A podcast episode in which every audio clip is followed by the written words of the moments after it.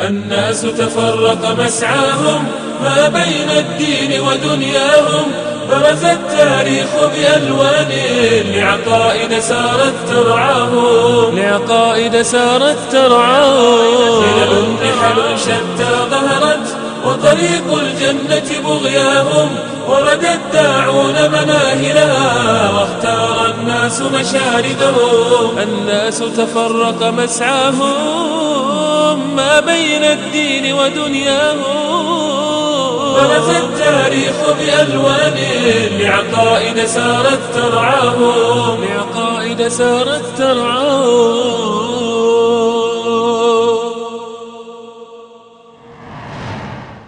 الحمد لله رب العالمين وصلى الله وسلم وبارك على عبده ورسوله محمد وعلى آله وصحبه أجمعين. أما بعد أيها الإخوة المشاهدون السلام عليكم ورحمة الله وبركاته.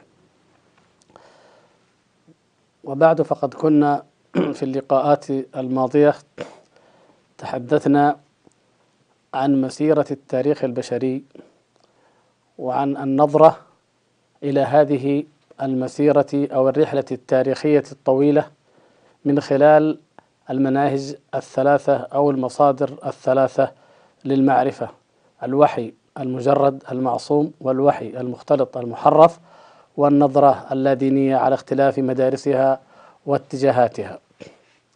وكما رأينا قد وجدنا من يقول إن هناك مرحلة هي مرحلة ما قبل الأديان. أو تاريخ ما قبل الأديان التي ارتبطت كما رأينا في بمرحلة ما قبل التاريخ. وكذلك نجد عن الجانب الآخر من يرى أن هناك مرحلة أخرى وهي مرحلة ما قبل الفلسفة وهي ترتبط بما بعد التاريخ ولكنها بما قبل ظهور الفلسفة وبالذات في نظر الكثير من هؤلاء أو نظر جملة أهل العلم المادي جملة الغربيين ترتبط بمرحلة ما قبل تاريخ الفكر اليوناني الذي يرون أنه قد حرر العقل البشري من الأساطير والأوهام في نظرهم وتقديرهم وارتقى بالبشرية مرحلة أخرى هي مرحلة الفلسفة. هنا نجد أنفسنا ومن خلال ما قد عرضنا من الأخطاء في النظرة التاريخية بهذه بهذه بهذه الطريقة أو أن الأخطاء الكبرى أو ما نستطيع أن نقول إنه الخرافة التي تخيلت عن تاريخ الإنسان سواء من الناحية العضوية الحيوية البيولوجية أو من الناحية الفكرية النظرية المعرفية على كلا الأمرين قد قد قررنا الحمد لله وتبين لنا من خلال معالم كثيرة من شواهد التاريخ والحضارة ومن خلال تكريم الله تبارك وتعالى ومن خلال ميزات وخصائص الإنسان. وغير ذلك مما تقدم يتبين لنا أن الإنسان وأن تاريخ الإنسان أرقى وأسمى وأعلى من أن يفسر بهذه السذاجة وهذه البساطة في مرحلة ما قبل الأديان أو مرحلة ما قبل الفلسفة أو ما أشبه ذلك. هناك جانب وهناك معلم مهم جدا من المعالم الثابتة في التاريخ الإنساني التي لا يجوز بحال إغفالها وإن كان هنالك للأسف الشديد من يتجاهلها عمدا ولا سيما في البحث اللاديني الغربي. إنها ما يتعلق بثبوت النبوة وظاهرة الأنبياء والرسل الكرام الذين اختارهم الله تبارك وتعالى وبعثهم إلى الأمم ليخرجوهم من الظلمات إلى النور. النبوة شأنها عظيم وهي مما لا يخضع لكثير من التقديرات البشرية أو الحسابات الأرضية أو المعايير التي قد يظنها الحكماء أو الفلاسفة أو غيرهم إلا لمن أذعن قبل ذلك كله بأن الله تبارك وتعالى الذي خلق هذا الكون جميعا وخلق البشرية جميعا أنه خلقها بعدل ورحمة وخير وحكمة وأنه يختار لها من يدلها على طريق الخير. فهذا الكون له مغزى عظيم وحكمة عظيمة والوجود الإنساني هو أعظم ما في هذا الكون. فلابد أن له حكمة عظيمة جدا. ومن هذه الحكمة لا يليق بالخالق العظيم المتصف بالجلال والعدل والخير والرحمة أن يدع هذا هذه الجماعة البشرية أو هذا الخلق المكرم وهو ال ال الإنسان ولقد كرمنا بني آدم أن يجعله من غير نور يهتدي به ويقتدي به في ظلمات الحيرة. وقد لاحظنا وأثبتنا والحمد لله أن الإنسان الأول وهو آدم عليه السلام كان نبيا مكلما يوحي إليه الله تبارك وتعالى وخاطبه ربه عز وجل ومن بعده ظلت البشرية على هدى الوحي وعلى هدى النور والخير حتى وقع فيهم الشرك. في مرحلة سحيقة من التاريخ لم يدركها هؤلاء وافترضوا أنها مرحلة ما قبل التاريخ أو يفترضوا ما شاءوا. في مرحلة سحيقة من التاريخ القديم الثابت والذي تؤيده الشواهد يوم بعد يوم من من الأثريات والحفريات وغير ذلك وجدت أو جاءت ظاهرة النبوة لعلاج مشكلة الانحراف البشري فكان أول الرسل كما هو ثابت في التاريخ الإسلامي بوضوح جدا في في القرآن وفي السنة وفي اعتقاد المسلمين جميعا. وكما يمكن أيضا أن نكون ثابت وإن لم يكن بتلك الميزة والقوة والظهور في الكتاب في, في التوراة الكتاب السابق كان نوح عليه السلام هو أول الرسل الذين أرسلهم الله تبارك وتعالى. ومن ثم فإنه يتصف أيضا بأنه الأب الثاني للبشرية. إذ كانت جاءت مرحلة ما بعد الطوفان فكان من جاء من البشر من بعد هذه المرحلة هم من ذرية أو من أبناء نوح عليه السلام. من هذه الحقيقة ثم ما تلاها من حقائق يظهر أن الله تبارك وتعالى لم يدع البشرية على الإطلاق في يوم من الأيام بغير هدى وبغير نور وإن من أمة إلا خلا فيها نذير. لكن الناس ينحرفون يضلون يحرفون ما جاءت به الأنبياء ما جاء به الرسل. الناس وبالجهل وبالانحراف وبتأثير شياطين الإنس والجن وبتأثير الطواغيت المتجبرين المتكبرين في الأرض لا يفرقون بين النبي وبين مجرد الفيلسوف أو الحكيم أو الرجل ذي الشأن أو صاحب من يطلب الشهرة من يطلب من يطلب المنصب ما أشبه ذلك. وهكذا في كل مرحلة من مراحل التاريخ نجد الصراع الشديد الخلاف القوي بين الأنبياء صلوات الله وسلامه عليهم وبين مناوئيهم ومخالفيهم من الجبابرة من الملأ المستكبرين المتسلطين في الأرض من المشعوذين من الدجالين من الكهنة من السحرة إلى أن جاء نور الإسلام وجاء محمد صلى الله عليه وسلم فجاء بالدين العجيب الذي سبق أن أوضحنا مظهرا من مظاهر العجائب فيه وهو أنه وحي أن المعجزة الكبرى فيه مع كثرة الآيات والبراهين الدالة عليه أنه أنه وحي من الله تبارك وتعالى. وهنا نجد أن أن أن الإسلام يرجع الأمر كله إلى المعرفة. فالوحي يعرف الوحي أمر يعرف يدرك تتجدد معرفته تتجدد يتجدد إدراكه على مدار القرون. فإذا هذه أعلى حالة يصل إليها العقل البشري والإنسان وهو أن يكون إيمانه من خلال المعرفة من خلال العقل من خلال الدليل من خلال البرهان. وإن كانت الآيات المادية والحسية موجودة في الإسلام وهي موجودة للأنبياء السابقين صلوات الله وسلامه عليهم. النبوة شأنها عظيم. لأنها تخرج عن نطاق ما يمكن للعقل البشري والعلم البشري أن يصل إليه. ومن هنا نجد التعظيم الجليل للأنبياء صلوات الله وسلامه عليهم في كل البشر لدى كل البشر لدى النفوس البشرية قاطبة التعظيم لهم والتعظيم لعلومهم لأن هذه العلوم خارجة عن أن تكون من نطاق ما يمكن للبشر أن يحصلوه أو يكتسبوه أو يأتوا به.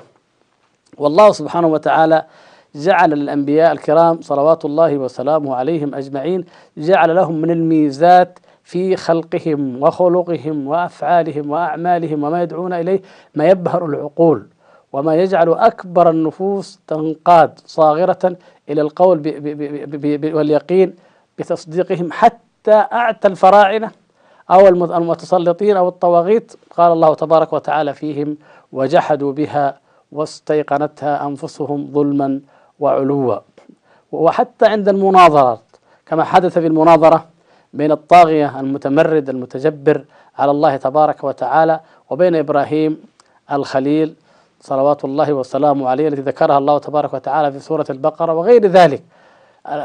يأتي إن شاء الله تفصيلها عندما نتحدث عن الأنبياء ما أمكن نتحدث عن عن بعضها بالتفصيل. المقصود أن هذه الصفات العظيمة الجليلة لا تقتصر على ما لدى الأنبياء من العلوم ومن المعارف ولا ما لديهم من الفضيلة والطهارة والخلق بل تشمل جوانب كثيرة جدا بحيث لا يشتبه على الإطلاق النبي الذي يرسله الله تبارك وتعالى يوحي إليه بأي رجل آخر ممن يدعي أن لديه خارقة أو معجزة أو حكمة أو فلسفة أو أي نظرية من النظريات التي تظهر في القديم والحديث. جعل الله تبارك وتعالى هؤلاء البشر المختارين المصطفين جعلهم أصدق الخلق وأبر الخلق وأرحم الخلق وأعدل الخلق. جعلهم تبارك وتعالى أبعد الخلق عن العمل لحظ النفس أو لأجل الجاه أو لأجل المطامع الدنيوية الحقيرة القليلة. جعلهم نموذجا في البر وفي الطهارة وفي التعامل الأفضل في حسن الخلق في الحث على إطعام أو الإنفاق على المسكين والأرملة والفقير والرحمة بكل من يحتاج إلى الرحمة من عباد الله تبارك وتعالى حتى من الطير أو الحيوان أو الوحوش وما أشبه ذلك. فجعلهم نموذجا فريدا لو أن المتلمس أو المريد لأن يكون مثلهم حاول واجتهد لما استطاع أن يكتسب هذه الفضائل إلا في جوانب منها ولا يبلغ مرتبة الأنبياء قط. فكيف بمن يعاديهم أو ينابذهم أو ينابئهم؟ فكيف بمن لا يتفق معهم في شيء إلا ما يزعمه مما يظهره البعض ويقول أنه خوارق أو معجزات مثل ما يفعله المشعوذون والسحرة والكهنة. وقد يتحدون به الأنبياء صلوات الله وسلامه عليهم كما فعل فرعون والسحرة في في ظنهم أن في إمكانهم أن يتحدوا آيات الله. وكما فعل أيضا في أيام المسيح عليه السلام وكما أراد مسيلمة وغيره أن يتحدوا أو أن يأتوا مثل أو بشيء من مثل القرآن ولكن الفرق يظل جليا واضحا بحيث لا يمكن أن يختلط إلا لو اختلطت الشمس في رابعة النهار بالظلام في الليل مثلا. الأمر والفرق كبير جدا. لا حاجة في الحقيقة إلى الخوض الذي خاضه المتقدمون من علم الفلسفة وعلم الكلام في مسألة الخوارق أو المعجزات وكيف هل تشتبه أو تختلط الآيات والبراهين. لأن الله تعالى لم يسميها معجزات بسماها آيات وبراهين.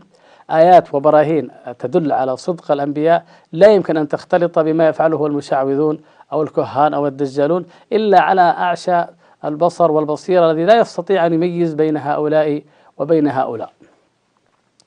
وعندما نتكلم نحن في هذا الزمن حيث ارتقت العلوم والمعارف والفلسفات وحيث ابتعد الناس عن الإيمان حقيقة ابتعدوا عن الإيمان بالخوارق أو بالمعجزات فنجد أن المعجزة النبوية أعظم وأعظم فيما جاء فيما جاء به الأنبياء صلوات الله وسلامه عليهم وهي أكمل ما تكون فيما جاء به النبي صلى الله عليه وسلم.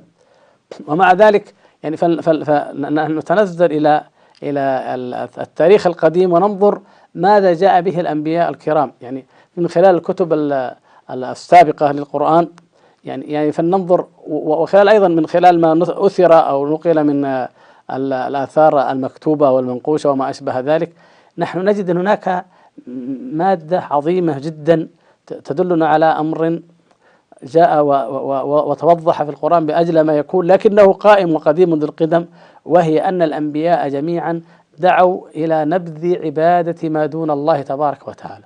إلى عبادة ما سوى الله ينبذون عبادة ما سوى الله ولا يريد ويرفضون الشرك بالله تبارك وتعالى ويحقرون عبادة الأصنام أو الحيوان أو المظاهر الطبيعة كما يسمونها وما أشبه ذلك. يعني جاءوا بأن لا يعبد إلا الله تبارك وتعالى. نستطيع أن نستشف هذا من أخبار كثيرة للأنبياء الكرام رضي الله صلوات الله وسلامه عليهم في عليهم في العهد القديم. وأجلى ما يكون ذلك كما قلنا في القرآن. الأنبياء إذا كل من يريد أن يكتب عنهم مع الإقرار بنبوتهم يلاحظ هذا الملحظ أنهم يعترفون بأن المعبود الخالق تبارك وتعالى واحد لا شريك له وأنه لا نسبة على الإطلاق بينه وبين شيء من مخلوقاته ومعبد من دونه تبارك وتعالى. فلذلك نجد أن هذه هذه هذا الركام الهائل من الأصنام والمعبودات والوثنيات التي تنقل عن عن الأقدمين في بابل في في في, في عن سومر عن القدماء في الحضارات الشرقية في الحضارات الغربية في في الشرق الأوسط في الصين في الهند في أمريكا الجنوبية والوسطى وغير ذلك. كل هذا الركام وهذا هذا خرافات وأساطير انحطاط بالعقل البشري إلى ما هو أدنى وأقل من العقل البهيمي. انحطاط بالعقل البشري من أن يكون مستنيرا بنور معرفة الله تبارك وتعالى إلى أن يعبد ما يصنعه بيده وما ينحته بيده من الحجارة أو من الخشب وما أشبه ذلك. وهذا بلا شك هو يعني فارق عظيم جدا بين ارتفاع أو السمو والرقي الروحي والأخلاقي والدين لدى البشرية وبين ما عدا ذلك أو الهبوط في دركات الانحراف العقلي والروحي والخلقي في دركات دنيا مشاهدة لدى كثير من الشعوب تنشأ عنها في النهاية. المظالم والمفاسد العظيمة جدا لأن أعظم أنواع الظلم هو الشرك بالله تبارك وتعالى. ينشأ من ذلك أن يتسلط الجبارون والمتكبرون والطغاة والمتمردون على الله لأنهم يرون أنهم أعظم وهم بشر. طبعا أعظم من أن يكون مثل هذه الجمادات. فيدعون الألوهية تعالى الله عما يشركون ويتسلطون على الأمم ويسفكون دماء الشعوب ويدمرون الحضارات وهكذا تصطنع البشرية وتصطخب ويموج بعضها في بعض بألوان من الأحداث والفتن وأنواع من الظلام والدمار الخلقي والروحي. كل ذلك ناشئ عن الشرك بالله تبارك وتعالى. ومن آه، ترك ما جاء به الأنبياء صلوات الله وسلامه عليهم من الدعوة إلى عبادة الله وحده لا شريك له وألا يعبد شيء سواه تبارك وتعالى فالكل كل ما عدا الله فهو مخلوق فهو مربوب فهو خاضع لله تبارك وتعالى.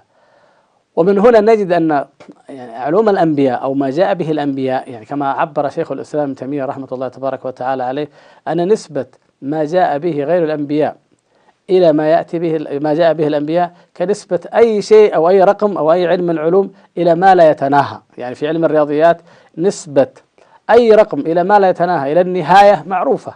لا لا صفر لا ليس شيئا.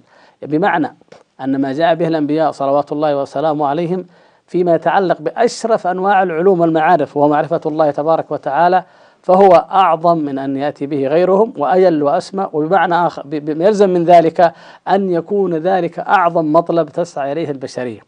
يعني يعني على البشرية أن تجتهد في معرفة علوم الأنبياء وماذا جاءوا به وكيف ترتقي إلى إلى درجتهم ومرتبتهم ومن أشد ما ما يرتكب من في في في حق البشرية من الإجرام أن يحرف الوحي الذي جاء به الأنبياء وأن يغير عن عن منهجه وأن يساوى بعد ذلك أو كما يفعل كثير ووقعت في كثير من الأمم أن يساوى بمجرد الفلاسفة أو الحكماء أو ما أشبه ذلك. وهذا حدث مع أهل الكتاب كما سوف نبينه إن شاء الله فما بالك بغيرهم. الأنبياء صلوات الله وسلامه عليهم يأتون إلى هذه الدنيا يعني يرسلهم الله تبارك وتعالى يبعثهم ليقدموا للبشرية النموذج الذي لا يمكن أن يأتي احد بمثله في التعامل وفي حسن الخلق وفي العدل وفي الرحمة ومع ذلك يؤيدون ببراهين لا يمكن لأحد أن يأتي بها على الإطلاق مهما ادعى ذلك. ثم تأتي القضية الثالثة المهمة جدا وهي أن الله تبارك وتعالى ينصرهم على من خالفهم وعلى من ناوأهم وتظل ذكراهم خالدة مدى الدهور لا يدانيها ولا يقاربها أحد على الإطلاق. ف مهما تحدثنا عن الملوك مثلا عن ملوك الحضارات القديمة عن عن التجار عن الأدباء عن الكتاب عن ما أي أي أيا كان من هذه الصفات فلا أحد حظي ويحظى قط بمثل منزلتي ودرجتي ورتبة الأنبياء صلوات الله وسلامه عليهم. ولذلك من أكبر الأخطاء التي تقع فيها تلك الأمم أن تنحط بمقام النبوة إلى مجرد أنهم حكماء أو فلاسفة أو ما أشبه ذلك. فهذا من عدم تقديرهم على حقيقتهم. نقول يعني تبقى الذكرى ذكراهم خالدة تبقى أثارهم خالدة تبقى علومهم وما بينوا وما أرشدوا للناس. يظل هو أسمى منار يمكن يهتدي به البشر. هناك يعني بشر لهم تأثير كبير في تاريخ البشرية ولهم أثر عظيم في في مسارها الخلقي وسموها ورقيها الروحي. ولكن كثير من الناس تشتبه عليهم الأمر. لأنه بفعل التأثير وتأثير الانحرافات والتشويه وما حدث من أعدائهم ما حدث من أتباعهم من من الضلال أصبحت اختلطت. يعني أصبحت آه، دعوتهم وما جاءوا به وكأنما هو أفكار فلسفية أو آراء بشرية. ولذلك نجد على سبيل المثال أنه النبوة في بلاد في الحضارات الشرقية الصين والهند واليابان أصبحت أشبه ما تكون بمجرد حكمة. حكمة. فبوذا عند أكثر هؤلاء ليس بنبي يوحى إليه وإنما هو مجرد حكيم. نحن لا يهمنا شخص بوذا من أو لكن أنه يهمنا أن أن لا بد أن هناك أنبياء وأن بعثهم الله تبارك وتعالى فليكن اسمه ما كان لا يهمنا فليكن تاريخه ما كان لا يهمنا. لكن أما أن يكون التاريخ البشري هو مجرد حكماء يسمى أحدهم أو بعضهم بوذا فقط فإن هذا بلا شك خطأ منافي للحقائق التاريخية والحقائق الإيمانية عند المؤمنين فهذا هذا نوع من من من أكبر انواع التشويه لتاريخ النبوة والأنبياء في هذه في هذا الجزء من العالم. في المرحلة المتأخرة أو في أو في العالم الغربي آه، يعني نجد مثلا آه، سقراط يذكرون أنه نبذ الآلهة وأنه رفضها وأنه حذر اليونان منها لكن لا يثبتون أنه نبي. طب نحن لا يهمنا أيضا أن يثبت أو لا يثبت لأنه ثبوت نبوه أي أحد إنما تثبت بالدليل الصحيح الشرعي أو بتواتره عند أمة من الأمم كما مثلا عند أمة الفرس أو غيرها. لكن المقصود أن نقول يعني أيا كان اسمه فإنه ما تكلم به فلان من الناس أو من قبله أو من بعده فهو من آثار النبوة. يعني كما يقرر شيخ الإسلام ابن تيمية رحمة الله عليه لا يخلو العالم من آثار النبوة أبدا.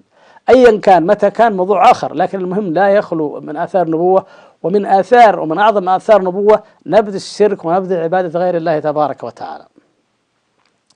العجب ليس هذا فقط العجب هو ما الذي جاء به الآخرون الذين نصبوا وجعلوا وكأنهم آه، معالم أو هداه في التاريخ البشري كما حدث على سبيل المثال لبعض فلاسفة اليونان. إذا نحن نظرنا من خلال تاريخنا المعاصر التاريخ الحي الذي آه، نحن نقرأه الآن وقد كثرت شواهده واستفاضت وانتشرت بين البشر بما لم يكن من قبل. فإننا نجد أن فلاسفة اليونان كانوا في حالة يرثى لها في أمور كثيرة. وقبل أن آه، قبل أن نبين ذلك قد يظن البعض أن أن هذا على سبيل الانتقاص أو الاحتقار. نحن نقرر وهذا ما قرره علماء الإسلام من قبل نقول إنما يتعلق بالعلوم الطبيعية أو الفلكية أو الرياضيات أو ما أشبه ذلك فهذا لا إشكال فيه. يعني ليس الكلام في هذه الأمور الكلام فيما يتعلق بالله فيما يتعلق بمعرفة الله تبارك وتعالى وهي جل أنواع العلوم والمعارف فيما يتعلق بالدار الآخرة وأيضا فيما يتعلق باستقامة الفكر الذي تنتج عنه هذه العلوم الأرضية والعلوم البشرية. مع الأسف يعني نجد أن الفلسفة اليونانية بجميع يعني مراحلها وإن كانت تعد أنها في نظر هؤلاء الفكر المفكر المادين أعظم مراحل أو أو أو النقلة للتاريخ الإنساني والبشري من مرحلة الفلسفة إلى المرحلة يسمونها يعني ما قبل الفلسفة إلى مرحلة الفلسفة التي عندهم مرحلة النور. عندما نجد من يكتب عن عن مراحل ما قبل الفلسفة يذكر في الفكر الغربي أن هؤلاء نقلوا العالم إلى إلى مرحلة الفلسفة وهي مرحلة الدليل العقلي والاستنباط والبينات والبرهان وما قبلها في نظرهم مرحلة خرافة هل هذا الكلام صحيح؟ ماذا نجد إذن؟ نجد أن آه، فلاسفة اليونان بينهم اولا من التناقض والاختلاف الشيء الكثير جدا الذي نأتي عليه إن شاء الله في موضوعه مدارس مختلفة اختلافا شديدا فيعني أفلاطون مختلف عن أرسطو. وارسطو أيضا اختلف اختلف عليه من بعده. ليس هناك منهج جامع يجمعهم. لو جمعنا أو نظرنا إلى أفضل ما جاءوا به فهو في العلوم التي يمكن أن يباريهم فيها أي إنسان. وهي كما قلنا في نظرات في الطبيعة أو مثلا في الطب أو الفلك. والآن العلم البشري بل قبل قرون من الآن تجاوز علوم اليونان. هذه بل المسلمين العرب تجاوزوها بكثير في أيامهم. إذا هذه لم يعد لها قيمة. لكن فيما يتعلق بالله في معرفة الله تبارك وتعالى نجد أن أرسطو ومن قبله ومن بعده وتلامذتهم نجد أنهم كانوا منحطين إلى درك الشرك كانوا يعبدون الأصنام والأوثان من دون الله تبارك وتعالى كانوا يعتقدون في الموتى وفي الأضرحة والقبور مثل ما يفعل المشركون من أهل الكتاب وغيرهم. كان أولئك الأقوام وأولئك الفلاسفة يعبدون الجن ويسمونهم الآلهة وعندهم في الجبل الأولمب في اليونان. هذا يسمونه جبل الآلهة فكثير منهم يقول إنه يرى الآلهة وإنه آه، يدعوهم وإنه يؤمن بالخرافات الكثيرة جدا عن صراع الآلهة وأن بعض الآلهة أقوى من بعض وهكذا. منحدرات من الشرك الذي يترفع عنه أدنى أحد يعني أو أدنى عاقل من أتباع الأنبياء صلوات الله وسلامه عليهم. وهؤلاء الذين يظهرون لهم ويتصورون لهم ويحدثونهم إنما هم من الشياطين من الجن. الذين يعبدونهم والذين أضلوهم كما أضلوا غيرهم من الأمم فلم يكن هناك أي فرق بين هؤلاء وهؤلاء. السحر والشعوذة والكهانة والدجل الذي نجده عند الحكماء العراة من الهنود وأشباههم موجود ولكن بعد آلاف من السنين وبأنواع أيضا من التحريف والتبديل بذاته وبنصه عند كثير من آه، حكماء أو فلاسفة اليونان على اختلاف مدارسهم وعلى اختلاف مناهجهم. ما يمكن أن يعتبره المفكرون الماديون. إنجازا للعقل اليوناني هو هو أن يأتي من يرفض الغيب جملة. ونحن الحقيقة لم نجد لم نجد هذا. يعني نقول من خلال القراءة المستقرئة للفكر اليوناني لا تجد من ينكر الغيب جملة كما يتخيل أو تخيل بعض آه، فلاسفة عصر التنوير بالقرن السابع عشر والثامن عشر في أوروبا. لا يوجد إنما يوجد على سبيل المثال من يفسر الكون ونشأة الكون تفسيرا ماديا بحتا أي لا يفترض أن الله تبارك وتعالى هو الخالق. فيعني يأتي بتفسير يختلف عن رواية سفر التكوين في التوراة ويختلف أيضا عن الروايات عن بابل وعن سومر وعن أشباهها عن كيفية الخلق أو كيفية مثلا ما بعد من أحداث كالطوفان مثلا. فاعتبر مثلا طاليس أو غيره الذين قالوا أن العناصر الأربعة هي التي تكون منها الخلق الكون. وأنها يعني لا يفترضون أن خالقا خلقه وهي النار والماء والهواء والتراب. يعتبر تعتبر هذه هذه نظرية مادية جديدة واعتبروها فتحا عظيما في التاريخ الإنساني كما يزعمون. وقال بها أصحابها في القرن السادس والخامس آه، قبل الميلاد أو السابع قبل الميلاد يعني بمعنى آخر قبل غزو الإسكندر بقرنين أو ثلاثة. وبناء على ذلك يظن أن هذه هي فكرة أو أن هذه أول نقلة في التاريخ آه، كما يزعمون من النظريات الغيبية والخرافة إلى أن الانتقال للفكر العلمي. حقيقة الأمر أنه لا يوجد بهذا المصطلح بهذا الدقة أي شيء من ذلك. كل هذه النظريات التي ولدتها اليونان من الثابت ومن المؤكد أنها أنهم مسبوقون في العلوم اليونانية منقولة عن أهل الكتاب وغيرهم من, الذين جاءوا بعد سليمان عليه السلام. يعني في الأر المئة أو القرن العاشر قبل الميلاد. بعده بأربعة قرون آه، عندما أخذ الناس عنه وعن الأنبياء صلوات الله وسلامه عليهم الآخرين علما وتنويرا حقيقيا ولكن حرفت وطمست. فنجد بعدهم بأربعة قرون يظهر هذا الفكر اليوناني من خلال دراسات أهل الكتاب المنحرفين الذين نجد أنهم في, في التوراة نفسها كما سوف نرى إن شاء الله يجعلون ويعتبرون سليمان عليه السلام موصوفا بصفتين أنه ملك وأنه حكيم ولا يذكرون له صفة النبوة على الإطلاق. فهذا الانحراف والذي عند اليونان وهم لا يريدون أن يعترفوا أو يقروا لغيرهم بعلم خارق عن العادة وخارج عن المألوف أن أخذوا هذا نقلوه من العبرية وغيرها من اللغات إلى اللغة اليونانية وأصبحت كثير من المصطلحات في اللغة اليونانية والفلسفة اليونانية. نستطيع أن نرجعها إلى أصولها العربية إما عن طريق اللغة العبرية وما عن طريق غيرها من اللغات. يتبين بذلك أن المقارنة التي مع الأسف وقع فيها كثير من الناس ولا يزالون بين معارف وعلوم الأنبياء صلوات الله وسلامه عليهم وما جاءوا به وبين ما جاء به اليونان وغيرهم من ومن بعدهم من الفلاسفة حتى من يدعون الفلاسفة الإسلاميين أنها مقارنة جائرة وغير صحيحة. إلى حد أن الذين يدعون الحكمة المشرقية أو الإشراقية مثل الرازي وأتباعه وابن سينا أو من جاءوا بعد ذلك بالحكمة أرسطو كمثل ابن رشد وأتباعه.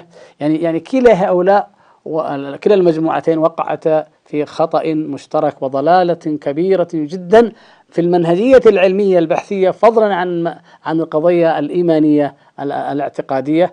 آه، لا نتكلم عن النيات بل آه، كثير منهم وكما يظهر في وصية الرازي وغيره الكثير منهم يظن أنه ينصر الحق أو ينصر الدين لكنه بهر وأعجب بالحضارة القديمة بالفكر القديم بالفلسفة القديمة وهي لا تكاد يعني أبدا أن تذكر ولا تساوي شيئا إذا ما قورنت بحقائق وأنوار القرآن والوحي القرآني والوحي النبوي الذي جاء به النبي صلى الله عليه وسلم. أما التمكين والظهور والعلو في الأرض وكيف جعله الله تبارك وتعالى لأصحاب النبوات وأتباعهم هذا أمر مشهود جدا. فحتى الآن حتى هذه اللحظة لم يثبت لم لم يصح ولن يكون أبدا أن يأتي قضية عقلية صريحة صحيحة أو أن يثبت اكتشاف علمي حق يخالف آية من كتاب الله أو حديث عن رسول الله صلى الله عليه وسلم على الإطلاق بينما نجد أن العلم الحديث قد يعني جاء بما يخالف كل تقريبا الكل ما نقول يعني معظم كل ما قرره اليونانيون القدماء والفلاسفة القدماء ومن بعدهم من الفلاسفة الإسلاميين بحيث أنها أصبحت نوع من الكلاسيكية التي تؤخذ يعني على أنها مجرد تاريخ ولا يمكن أن تكون لها أثر لا في علوم الطبيعة ولا في علوم الفلك ولا في علوم الحياة ولا في علوم الاجتماع. فضلا عما هو أشرف وأعظم من ذلك وهو ما يتعلق بأجل العلوم وأشرف العلوم وأفضل العلوم وهو صفات الله تبارك وتعالى والإيمان بالآخرة والإيمان بالقدر وما أشبه ذلك من العلوم التي لا يمكن أن تتلقى إلا عن الأنبياء صلوات الله وسلامه عليهم ولا يمكن أن يكون غير الأنبياء أي نصيب أو أي إسهام فيها بل الواجب على البشر جميعا أن يؤمنوا بأنبياء الله جميعا وأن يؤمنوا بآخر الرسالات وأعظم الرسالات الرسالة الخاتمة الكاملة التي لم يدخلها التحريف ولا التبديل وهي رسالة محمد صلى الله عليه وسلم الذي أرسله الله تبارك وتعالى كما قال قل يا أيها, يا أيها الناس إني رسول الله إليكم جميعا وأرسله رحمة للعالمين فجاء بأعظم العلوم وأجل العلوم وجاء بأرحم شريعة وأعدل شريعة وأحكم شريعة وأفضل دين فصلوات الله وسلامه عليه وعلى أصحابه والتابعين لهم برضوان إلى يوم الدين. ونسأل الله سبحانه وتعالى أن يوفق في لقاءات قادمة إن شاء الله للتفصيل في هذا الأمر العظيم الذي هو فعلا أحد المعالم الرئيسية في تاريخ الإنسانية قديما وحديثا. وبه يظهر ضرورة والإلحاح الشديد على الإنسانية في أن تتبع المنهج المعرفي العلمي الصحيح الذي لا يكون إلا باتباع ما جاء به الأنبياء صلوات الله وسلامه عليهم ولا سيما ما جاء به النبي صلى الله عليه وسلم. نرجو الله تبارك وتعالى أن يوفق. لذلك إنه سميع مجيب وأن ينفعني وإياكم إخواني المشاهدين بما نسمع وما نقول. إنه سميع مجيب. وعلى كل شيء قدير والحمد لله رب العالمين وصلى الله وسلم وبارك على عبده ورسوله محمد وعلى آله وصحبه أجمعين. الناس تفرق مسعاهم ما بين الدين ودنياهم برز التاريخ بألوان لعقائد سارت ترعاهم. لعقائد سارت ترعاهم. خلل نحل شتى ظهرت وطريق الجنة بغياهم ورد الداعون مناهلها واختار الناس مشاردهم الناس تفرق مسعاهم ما بين الدين ودنياهم. برز التاريخ بألوان لعقائد سارت ترعاهم. لعقائد سارت ترعاهم.